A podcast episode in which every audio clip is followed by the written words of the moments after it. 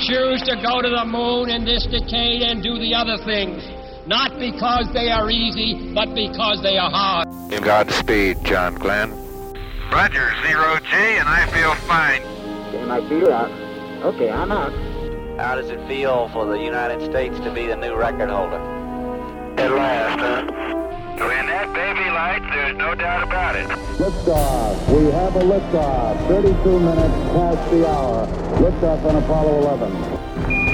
Houston, uh, Tranquility Base here. The Eagle has landed. That's one small step for man, one giant leap for mankind.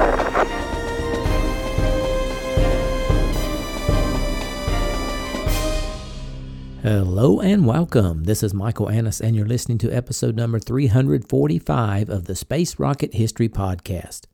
And now, Apollo 15, the Lunar Rover, and Traverse 1. We ended last episode as the astronauts were preparing to deploy the lunar rover.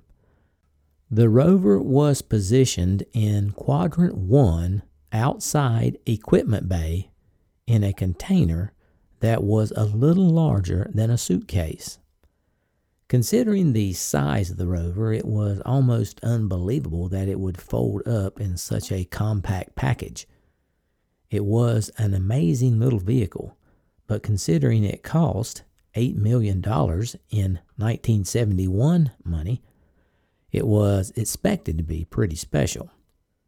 Even the Earth trainer version that the astronauts used to practice in cost a million dollars. Releasing the rover was not exactly a straightforward, simple procedure.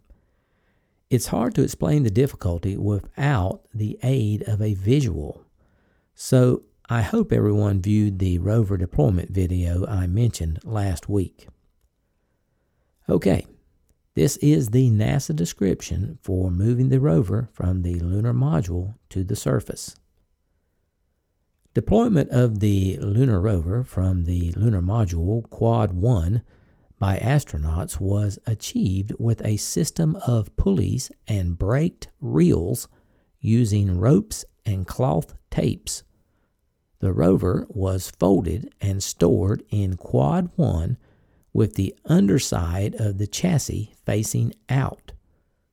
One astronaut would climb the egress ladder on the lunar module and release the rover, which would then be slowly tilted out by the second astronaut on the ground through the use of reels and tapes. As the rover was let down from the bay, most of the deployment was automatic. The rear wheels folded out and locked in place, and when they touched the ground, the front of the rover could be unfolded. The wheels deployed and the entire frame let down to the surface by pulleys. The rover components locked into place upon opening.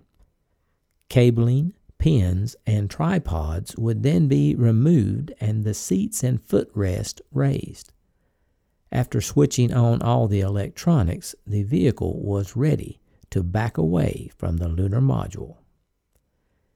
Here are a series of clips for the first ever deployment of the lunar rover on the surface of the moon. Okay, Jim, let's take a look at our rover friend here. Watch that TV cable, man. That's really. Uh... No, I'm right. Hold on, let me see if I can get it under the pad so I don't trip on it. We would have liked F8 instead of F11 hits. Hey, the outriggers look okay.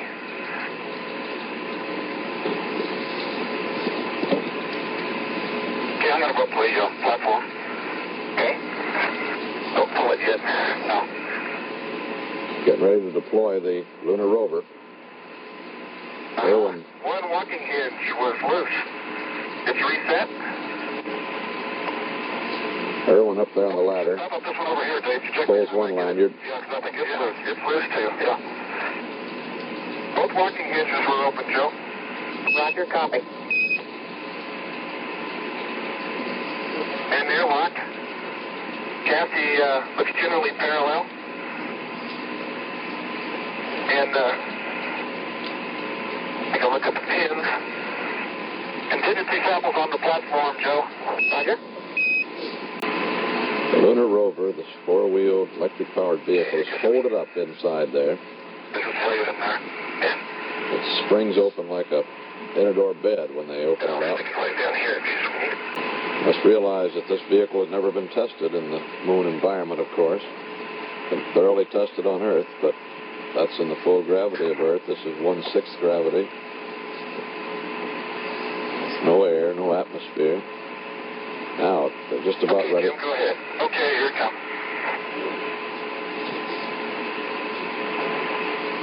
Released? It's released? Yeah. Okay. Now, uh, to come down, don't disturb our glass ball. The rover's going to come down into a uh, slight tilt to the left. But I think we'll be okay.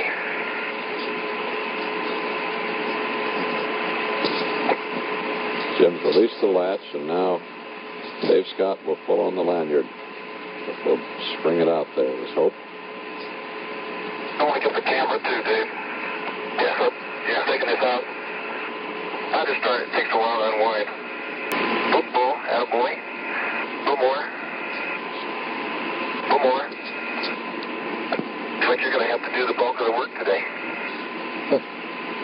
Where? I don't keep it taut. Attaboy. Okay, we're coming up here. 45. Up to about, uh, easy, easy. That's the rear wheels. At this point, the rear wheels came out and Jim fell down. Okay. Here, let me help you. Take it easy. Take it easy. Give me a hand. Okay, come on up. Up we go. Come on. Easy. Good. Okay, just pull. Just stand there real easy. Forget the picture. Just, just pull real, real easy right there. Okay? Getting it down there now. Looks like he's coming down okay. Hey, can you pull it out a little bit, Jim? How about? That looks good. Okay, that's good. Outrigger cables are, uh, I don't want over there, it's not. Okay, outrigger cables are loose. Roger. With that lanyard, you can see lowering it down that final few inches. Okay, it looks like it's loose to me. Okay. That's good. Okay. Let's just go put the, come on over and we'll, uh, Looks like we have all four wheels on the moon. yeah, this thing's nice and light. Yeah, pal. Okay, uh, Joe, the situation is that both pins are out of the saddle, and uh, it still seems to be connected to the uh, frame of the LRV.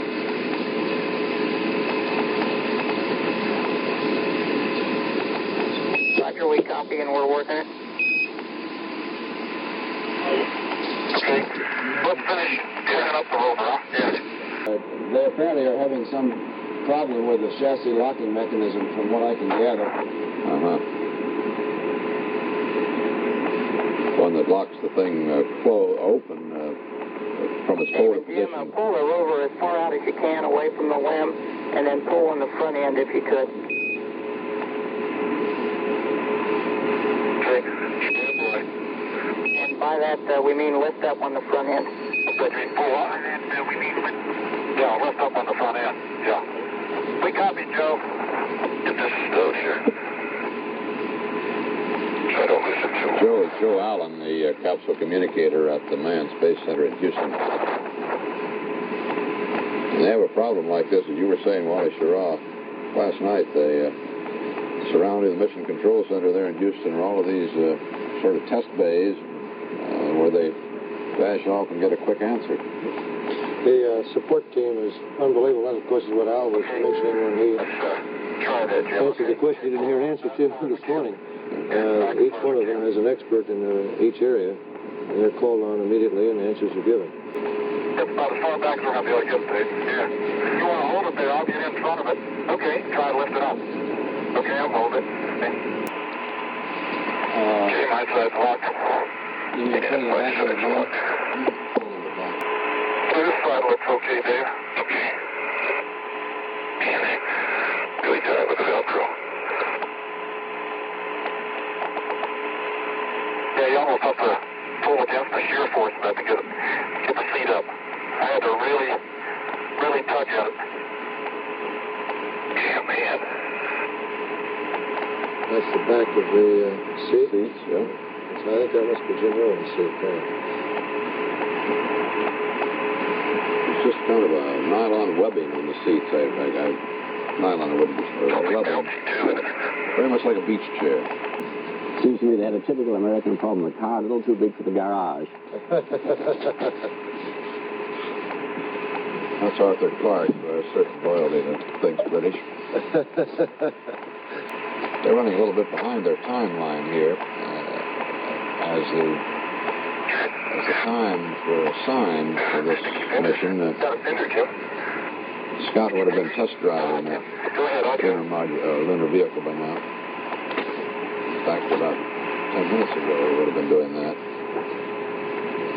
Doesn't look like they're quite ready for that test drive yet. He just drives it a few feet and backs it up, stops it, sees that the brakes work. And the engines work on those little engines, on those little wheels, the motors. They're just quarter horsepower motors. Water snow. Really is. It's all different. Different.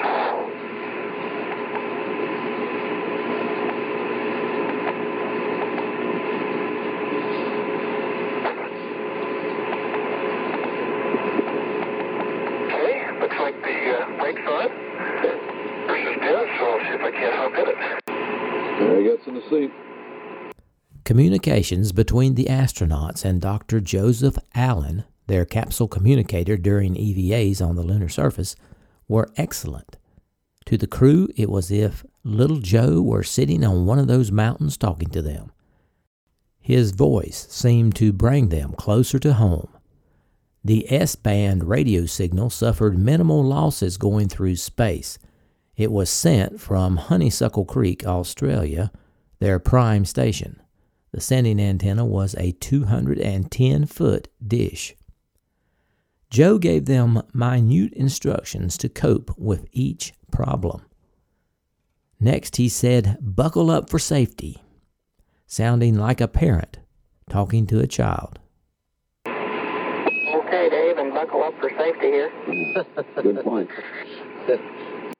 Irwin never liked seat belts, but he couldn't have done without them on the rover. It had a definite pitching motion that was a cross between a bucking bronco and an old rowboat on a rough lake, up and down, up and down. Now it was time to test drive the rover. Dave drove off while Jim stayed back at the Falcon taking pictures of him with a movie camera, or at least trying to. Unfortunately, the movie camera jammed. Soon Dave realized he didn't have any front steering. Nevertheless, Houston ordered them to press on. Okay, safety belt's on. Well, you sit up a lot higher than in uh, 1G, but that makes sense, doesn't it? Okay, hand controller is uh, locked. Brakes on, reverse is down. Circuit breakers, all except the aux and the nav are coming closed. Okay, Houston, you ready to copy some numbers? No. Okay, amp hours 105 and 105. Hmm. So the two batteries. Amps, of course, are zero. The uh,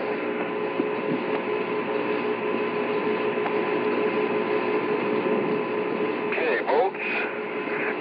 Well, number one, I got about 82, and number two is reading zero. Hmm. On the uh, battery temperature, I'm reading 68, um, about 78 and 80. And the uh, motor temps are on scale low, of course. Roger, copy. And the only discrepancy so and the only discrepancy so far, I don't have any volts on number two. And uh, Houston, uh, I'll stand by for any comments you might have on that readout. Uh, Roger, Dave. I know you've rechecked your circuit breakers there. Well, that's correct. The circuit breakers are all in. Dave, just let me know before you drive. Yeah. He's concerned about the fact the no voltage reading on the number two battery uh, would indicate the Uh, battery Dave, isn't we're on the line. standing by for you to drive away and monitor amps, the amps on battery two, please. They've got uh, that second battery is a is a standby, a redundancy. They can operate the lunar rover with just one battery. Out of D10. And there we go. There we are. Extraordinary. For $8 million, it better run. Drives right out of the picture, just like it says in the script. And any good Western has that same scene. I don't have any front steering, Joe. Doesn't have one? Any front steering? Dave. Yeah. So you must have steering. You got some steering there. Yeah. And Dave, while you're rolling there, requesting forward steering to bus C, bus Charlie. Okay. Steering forward to bus Charlie. Still no forward steering, Joe. Cycle the forward steering circuit breaker, please. It might be noted that the lunar rover is one of the few pieces of equipment up there that doesn't have telemetry of its own back to Earth. In other words, they can't monitor on Earth exactly what's happening in that vehicle. They have to get it, get it all by word of mouth from Scott. The telemetry, uh, uh, we accept it very blithely. It's very important for the team to watch what's going on. But it's also a, an item that causes a lot of extra weight and does lower the reliability on a system like the rover. Okay, Jim, I'm going to bring her around here and uh, let's get on with it. Okay? Running a little behind schedule, the astronauts were finally ready to begin Traverse 1. Here's some background info on what was planned for the first lunar rover Traverse. Where they're going to go today on the first of the walks. The walks are today and on Sunday and on Monday, each for about seven hours duration. Well, where they're going to go today, Dave Shoemaker is with uh, Dr. John Salisbury of the Air Force Cambridge Research Laboratories, and they can tell us. Well, Dr. Salisbury, this first walk or ride isn't as long as uh, the other two, but uh, still the scenery should be pretty good. Oh, yes. This, this is uh, actually quite a long ride by previous standards, and Well, any ride is a long ride by that standard. yes, uh, it is the shortest of the group, but the scenery will be spectacular. They'll start over here where the little LM model can be seen, moving towards the uh, rim of the great rill, Hadley Rille, past the crater Rhysling here, stopping on the rim of the rill uh, at Canyon Crater, then going around Elbow Crater, cutting back towards uh, Blow Crater here, then over to Slide Crater here, then going back to the rim, going next to Earthlight Crater, a great, great favorite of Arthur C. Clarke's, and then back home. So they're going to see both uh, the rill and some of the Apennine foothills on this uh, first ride uh, together, then take more time later with each of the two. Curious about this uh, rill. You said that it's a mystery. Uh, is there anything uh, that you can add to the mystery uh, before we get their report? Yes, I think this is one of the most interesting features because so many different explanations have been advanced for the origin of this kind of feature. Uh, one origin that's been proposed for rills is that they're what are called graben, which are down-faulted blocks. The, some of the straight rills obviously are graben. This rill that we have uh, in the field at this time is a sinuous rill. These sinuous rills do not appear to be down-drop blocks, so that this explanation for Hadley Rille is not one that's favored. Uh, on the right, it shows a, a dike, which is uh, uh, where lava has moved up along a fracture. Uh, this also is not a popular origin for the sinuous rills. So the sinuous rills are seen more often as in the bottom three blocks. Uh, fluid erosion by water or ash flows has been proposed. The gas erosion along a fracture, that's what's called a linear maar. And uh, that is a series of gas explosion craters could coalesce to produce a linear structure like a, uh, uh, like a, a rill. But the most popular idea is that it's a collapsed lava tube.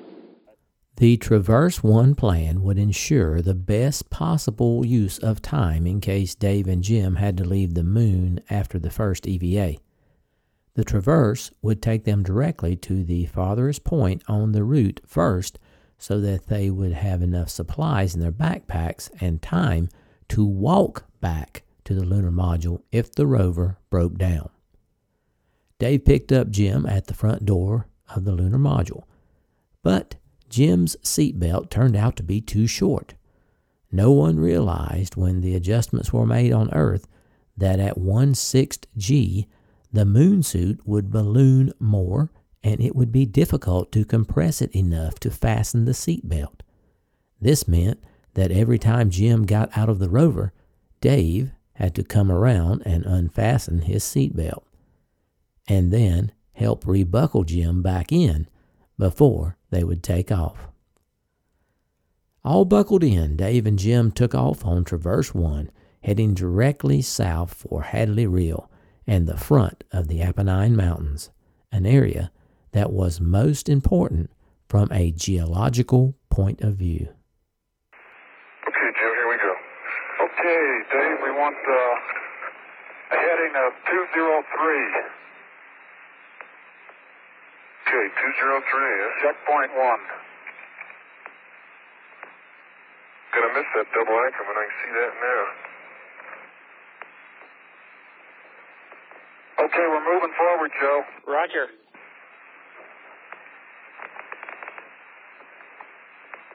Woo, hang on. And we're coming around left. Heading directly south right now to miss some craters off to our right. Very subdued craters. Okay, I'm gonna take a little zigzag here. Some to the right is, uh, Hang on. I'll get a feel for this thing. Nine kilometers an hour, Joe. Hold, hold the geology. Let's get the rover squared away first. Okay, eight kilometers, up a little rise. Eight turning back.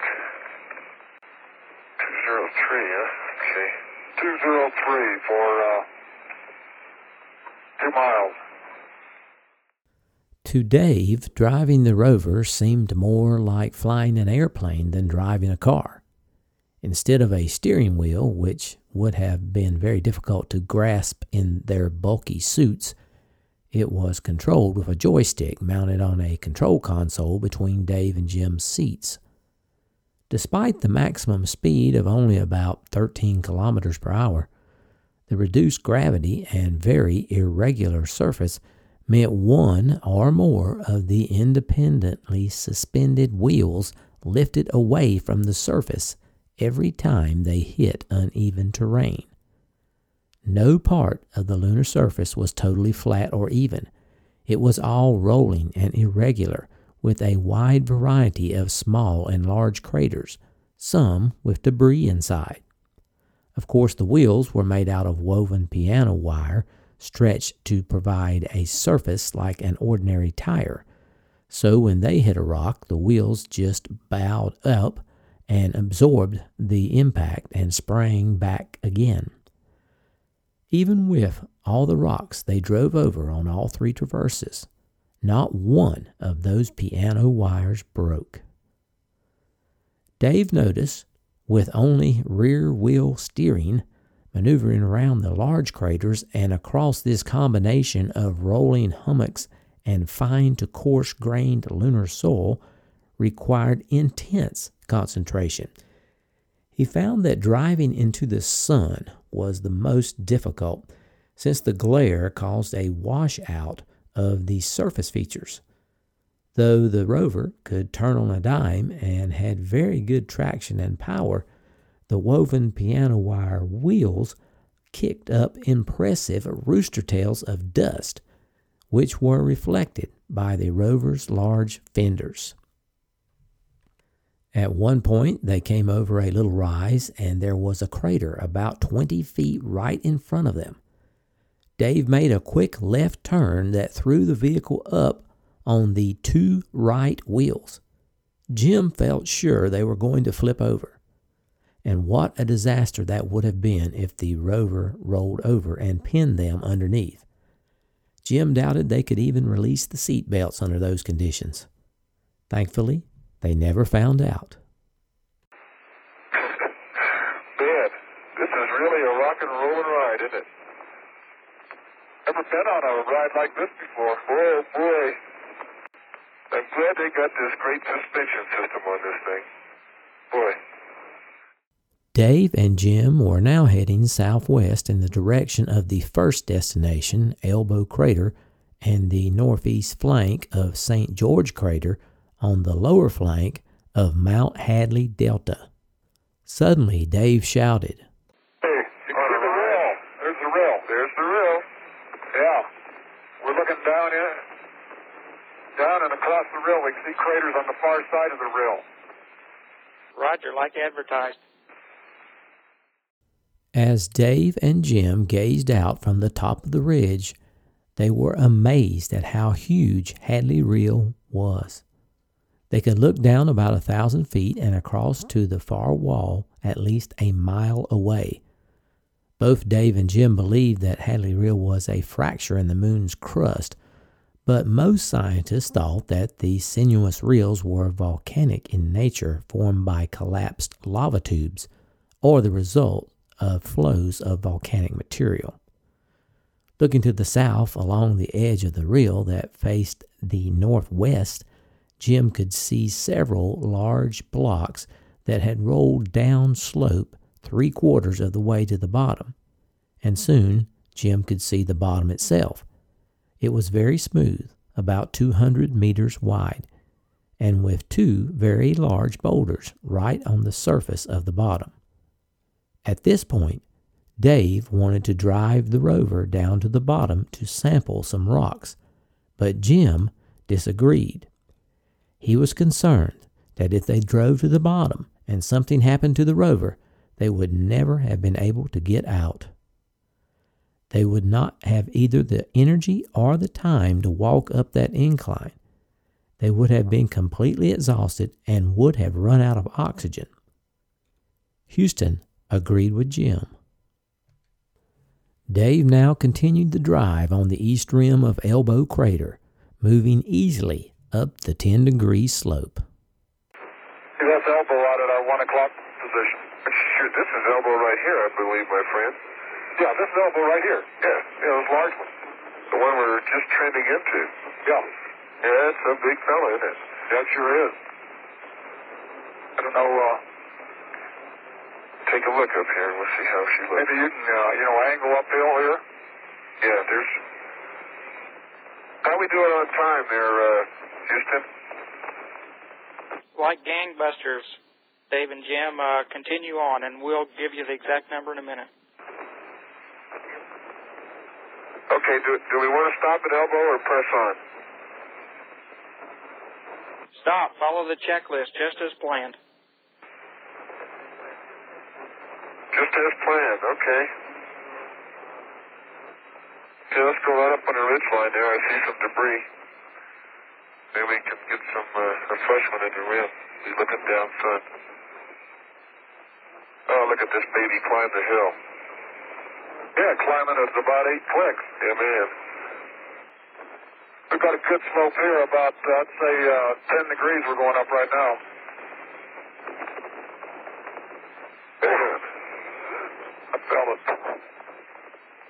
Did you feel it? Okay, now we're up on the high part, and we're on the, uh, we're on the east rim, east rim of, uh, elbow.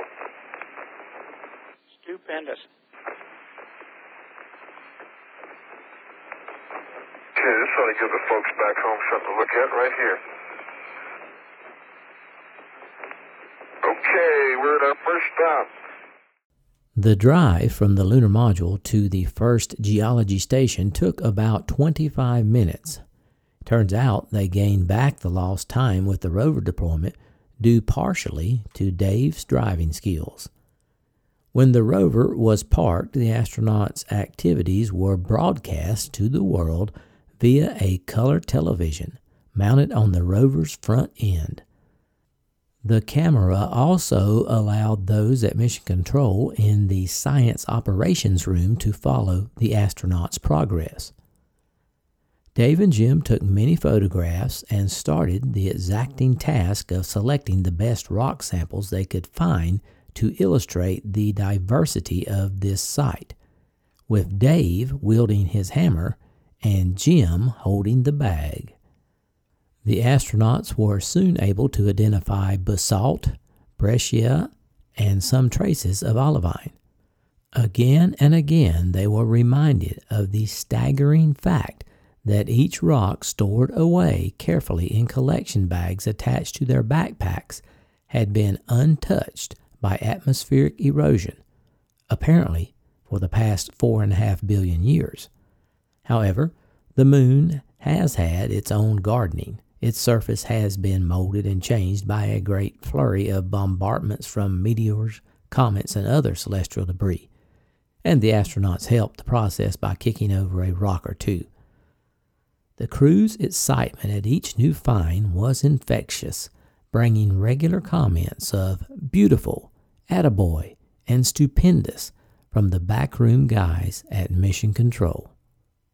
As the astronauts prepared to move on, they rested momentarily to sip water from a tube attached to a small reservoir inside their suits. Fruit sticks stowed in pouches directly below their chins provided a little sustenance as well. About that time, they got the call from Houston to move on to their next stop. Okay, Dave, we copy. Uh, good description. We'd like the bag number from that and like for you to move out at your next opportunity, please. But Dave wasn't quite ready to move on. He was determined to pick up a very interesting black rock which he could see not far away sitting all alone on the gray surface without a speck of dust. Dave resorted to subterfuge. He stopped the rover and pretended to readjust Jim's seatbelt so that he could stoop to pick up the rock. This beautiful rounded piece of scoriaceous basalt was later dubbed the seatbelt basalt. As they moved along to their second stop, Geology Station 2 at Mount Hadley Delta, Dave and Jim produced a constant stream of information on every block, rock, and crater as well as grading the ejecta from all craters as to how fresh it appeared to be. Finally, Houston broke in to ask if the crew could see their old tracks as they looked back, and it turned out they could. The old Hansel and Gretel trick would still work if needed. Okay, we're moving uh, moving out again at about uh, seven, eight clicks. Getting uh, 180. Head up to, uh, we want about a 225. Yeah. If we could just find, uh, if we drive along, there's several uh, craters, three to uh, five meters in diameter. There's one out at uh, 1 o'clock to us now. We have a heading of uh, 215. It's looks fairly recent. There are a lot of angular blocks on the rim of it. Uh, another fresh one over there at 11 o'clock. It's about uh, 20, 25 meters across, and it looks like it excavated the bedrock. It had a very blocky ejecta blanket, blocky rims, and ejecta blanket was about halfway out, blocks on the order of about a foot and a half uh, at the largest, and uh, some angular, some quite angular. And There's glass at the bottom of that one. Yeah, there sure is. Yeah, we're starting a slight uh, upslope now. Roger. We're heading for St. George, I think. Yeah. And Jim, as you look back, can you see the rover tracks? Oh, uh, stand by. Oh, yeah, yeah, we could, Joe. I saw them when we stopped at the last stop. Okay, good. Sounds like the old Hansel and Gretel trick will work. Yeah, man. Okay, where it is, Jim. You can get off. You can try and get off. Made it now. The highlight at Geology Station 2 near St. George Crater turned out to be Dave Scott finding the most beautiful boulder he had ever seen. This is unreal. The most beautiful thing I've ever seen. There is one boulder. Very angular, very rough surface texture. Looks like it's partially, uh, oh, it's got glass on one side of it with uh, lots of bubbles. And uh, they're about a centimeter across. And uh, one corner of it has got all this glass covering on it. Seems like there's a linear fracture through uh, one side, it almost looks like that might be a contact.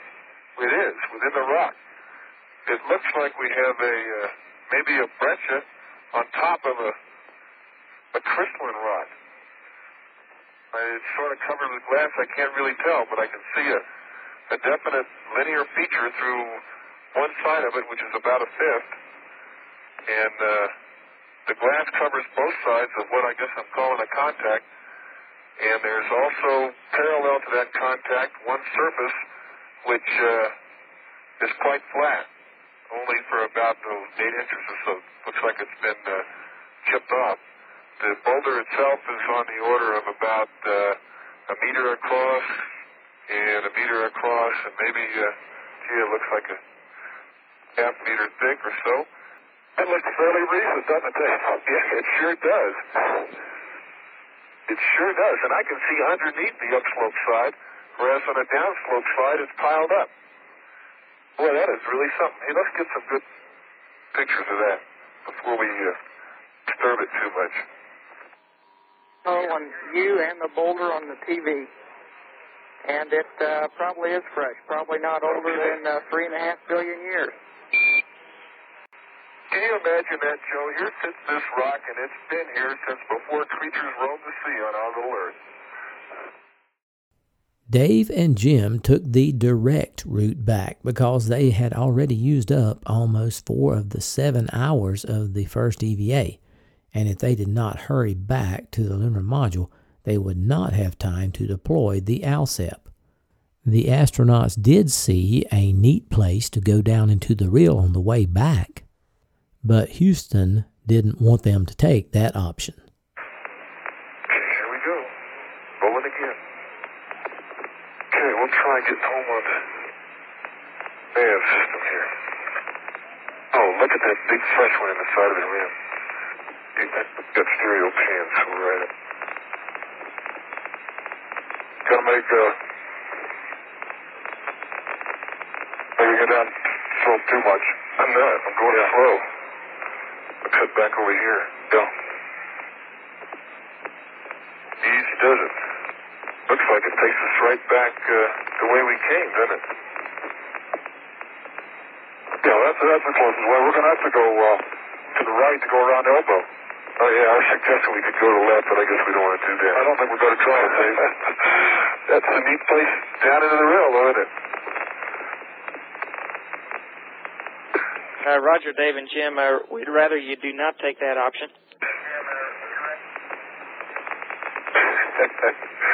okay, and if anybody ever comes back, Joe, and wants to go down into the rill, have them come talk to us, because there's a good place to do it here. Roger, we'll suggest that. The crew did not realize how high they had climbed until they looked back. Then they tore down the hill, getting back into the Grand Prix mood again. Just before they hit level, or almost level ground, Dave turned sharply. The four wheels locked and dug in. The rear end broke away and around they went. They had done a 180 degree reverse spin. Then they crossed their old tracks. It gave Jim a curious feeling. He knew how Robinson Crusoe felt when he saw footprints on the beach. Dave drove over the last knoll and found the parking position by the equipment bay, the crew's own little parking lot by their own little campsite. No competition at all. Scott and Irwin had logged more than six miles in a four hour Saturday afternoon ride in the rover. Okay, we're uh, moving at about five clicks. And the slope, I guess about six, six or seven degrees, and we're going cross slope. I'm going to go down this way. Yeah, we better go down to, the slope is not quite steep. I didn't realize we'd gone up so high. Oh, looking back, man, we we really climbed it. Okay, we're moving down slope now. Come back up here. Yeah, we know our tracks are to the right of us. Yeah, we're in good shape. Heading right toward Mount Hadley. Roger, Dave. Uh, any idea of uh, whether you can see the LM or not? Well, Joe, I took a look when we were back up there, and I couldn't see it. Roger. Sounds reasonable. And if you, uh, you cross over rover tracks, uh, Dave, we'd like a depth estimation of them, please. okay. I hope we do, Joe. Hang on. Whoa, hang on. Oh, mercy, yes. Gotta go easy downhill, huh? I'd say so. it's uphill from here on in. That's what you think, Joe. There's a hill we have to climb here. You just you can't go fast downhill in this thing because if you try and turn with the front wheels locked up like that, they they dig in and the rear end breaks away, and uh, around you go. And we just did a 180. Uh, Dave, tell Jim it must be that uh, powdered material on the slope there. yeah. yeah, we just did a Christie. Okay, we're down uh, fairly level now. We're going to start uh, up slope, and we're on uh, just about on the uh, the south rim of Elbow. Roger. what a ride. Jim, that's probably the first Chris that you've ever managed. Just sitting still, huh? Back at the lunar module, the crew of Apollo 15 had another two hours' work ahead of them before they could rest. As soon as the cables were straightened out for TV coverage and the gear unloaded, it was time to deploy the ALSEP, or the Apollo Lunar Surface Experiment Package. This was a complex series of scientific experiments similar to what was deployed on Apollos 11, 12, and 14. Unfortunately, this would prove to be the toughest job of the day. What should have been a relatively easy exercise turned into an exhausting and painful chore. The most difficult aspect involved using a battery powered drill to bore two 10 foot holes into the lunar crust, extracting the soil, and then inserting a pair of thermometers aimed at measuring subsurface temperatures to determine the heat flow of the upper lunar surface. When Scott bore down on the jackhammer mechanism, it seemed something was preventing the drill bit from penetrating the crust to any great depth. I tell you one thing the base at Hadley is firm. Boy, that's really tough rock, Scott muttered almost under his breath, as the soft upper regolith gave way to much firmer material. Okay, uh, I got the same problem on the truck, Houston. I think the the uh, rock is so tough that the uh, chuck bites into the uh, core stem and uh, just won't release it without that vice. Roger, Dave. We copy. And uh, I'm afraid I'm going to have trouble getting the vice off of this other piece here. After boring down to five and a half feet, Scott simply had to stop. In addition to the firmness of the material, there seemed to be a serious problem with the drill. After consultation with Mission Control, it was decided that Scott would return to complete the task the next day.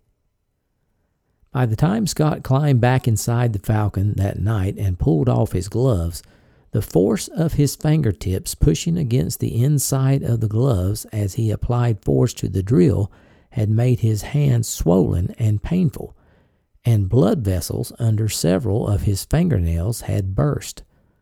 Part of the reason was that Jim and Dave had both laced the inner sleeves of their spacesuits to a length which made their gloves fit snugly when their arms were flexed. This gave them a greater degree of dexterity and comfort when they were collecting samples and working in close with their geological tools, but it was pretty uncomfortable when they had to exert any degree of pressure, as Scott had to do with the drill. Jim was also suffering from slight ill effects. He had had a problem with his water pouch and had gone too long without quenching his thirst. He had a throbbing headache and seemed very tired. However, there was no time to dwell on such minor discomforts. Before the crew could rest, they had to struggle out of their spacesuits, which by that time were heavily soiled with fine grained lunar soil. To prevent this dark grain and dust getting everywhere inside the LM, the crew stood in large cloth bags and sealed them up until the next morning. The strong odor of this fine soot like dust surprised both Dave and Jim. The moon turned out to have a slightly metallic smell, almost like gunpowder. The smell pervaded the lunar module for the remainder of the trip.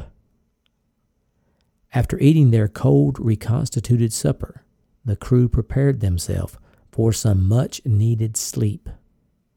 The next day, Dave and Jim were due to drive to the eastern flank of Mount Hadley Delta. What they would find at just that one site would secure the mission a unique place in the history books.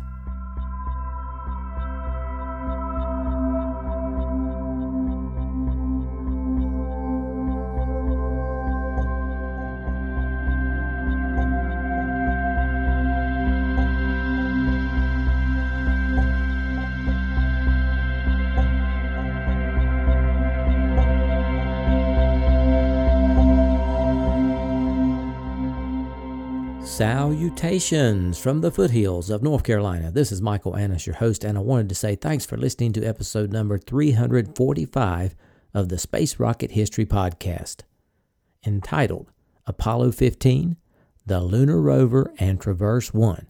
Hope you enjoyed this episode. It was a pleasure bringing it to you. Our next episode is scheduled to be released in two weeks on August 27th. Sorry I ran so long on this episode. I will try to move things along now. If you are new to the podcast, what I'm trying to accomplish here is a timeline approach to the exploration of space. I began in ancient times, and now I have reached the year 1971. I try to cover the most significant space missions of each year, which includes manned and unmanned missions from all countries in the world up to this point, that has been mainly the United States and the Soviet Union, but we have covered other countries as well. Something else to be aware of if you're listening on the main feed of the podcast, you will not see all the episodes. I have the first 173 episodes available on the Archive podcast. To find them, search for Space Rocket History Archive. It should be available on most podcatchers. If you would like a better copy of those archive episodes as they were originally released with all the afterthoughts, they are available for download on the homepage at spacerockethistory.com. Okay, I had a couple of afterthoughts here on this episode.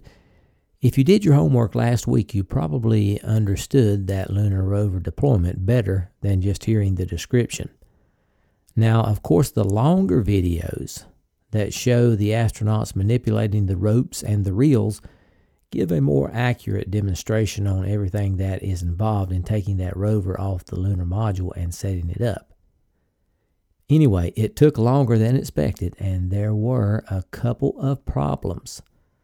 The main one was no steering on the front wheels, which, as you heard, could cause a 180 degree spin out if you're not careful. In general, it seemed to me that Jim Irwin was more cautious about the rover. Now, I have a theory. That is probably because he was the passenger and Dave was the driver. I kind of imagine it like when I'm driving Mrs. SRH around in the truck and I sling her around a bit too much. and she begins to grab onto the handles and sometimes tries to press the brake pedal that doesn't exist on the passenger side. anyway, that's just how I imagine it. Jim up there. now, to truly appreciate Traverse 1, you need to see the Traverse map. This map will answer many questions you may have. Now, I have included the map with the episode on the homepage, spacerockethistory.com. So, your homework this week, dare I give a second assignment, is to go look at the map.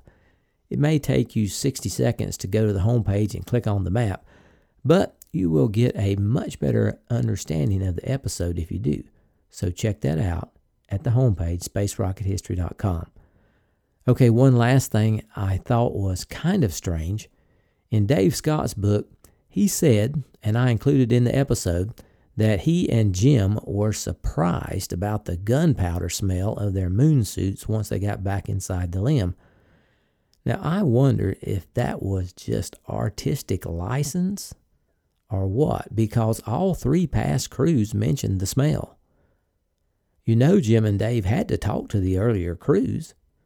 Don't you think Shepard would have at least said something about the smell? So it's hard to believe they would not be expecting that. Of course, that's just a minor point. Moving on. If you are enjoying the podcast without commercial interruption and are financially able, please consider supporting the podcast. For over seven and one half years, we have been entirely listener supported. To contribute, go to the homepage, spacerockethistory.com, and click on the orange donate button or the Patreon link.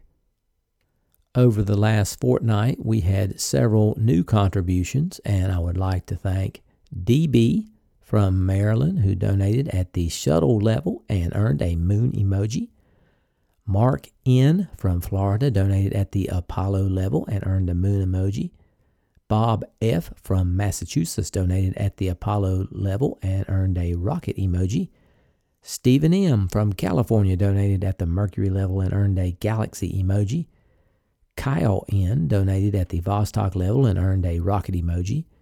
Ralph P donated at the Sputnik level. Miriam S pledged on Patreon at the Orion level. And Jim D pledged on Patreon at the Vostok level. Our total Patreon donors has reached 249. Our goal is to reach 300 by the end of the year. Our total donors for 2020 have reached 377 with a goal of reaching 500 by the end of the year. Now here's Mrs. SRH with this episode's donor giveaway. Thanks, Mike. Hello, SRH friends. You know, I got a kick out of watching the video about the rover. It must have been really cool to drive it on the moon.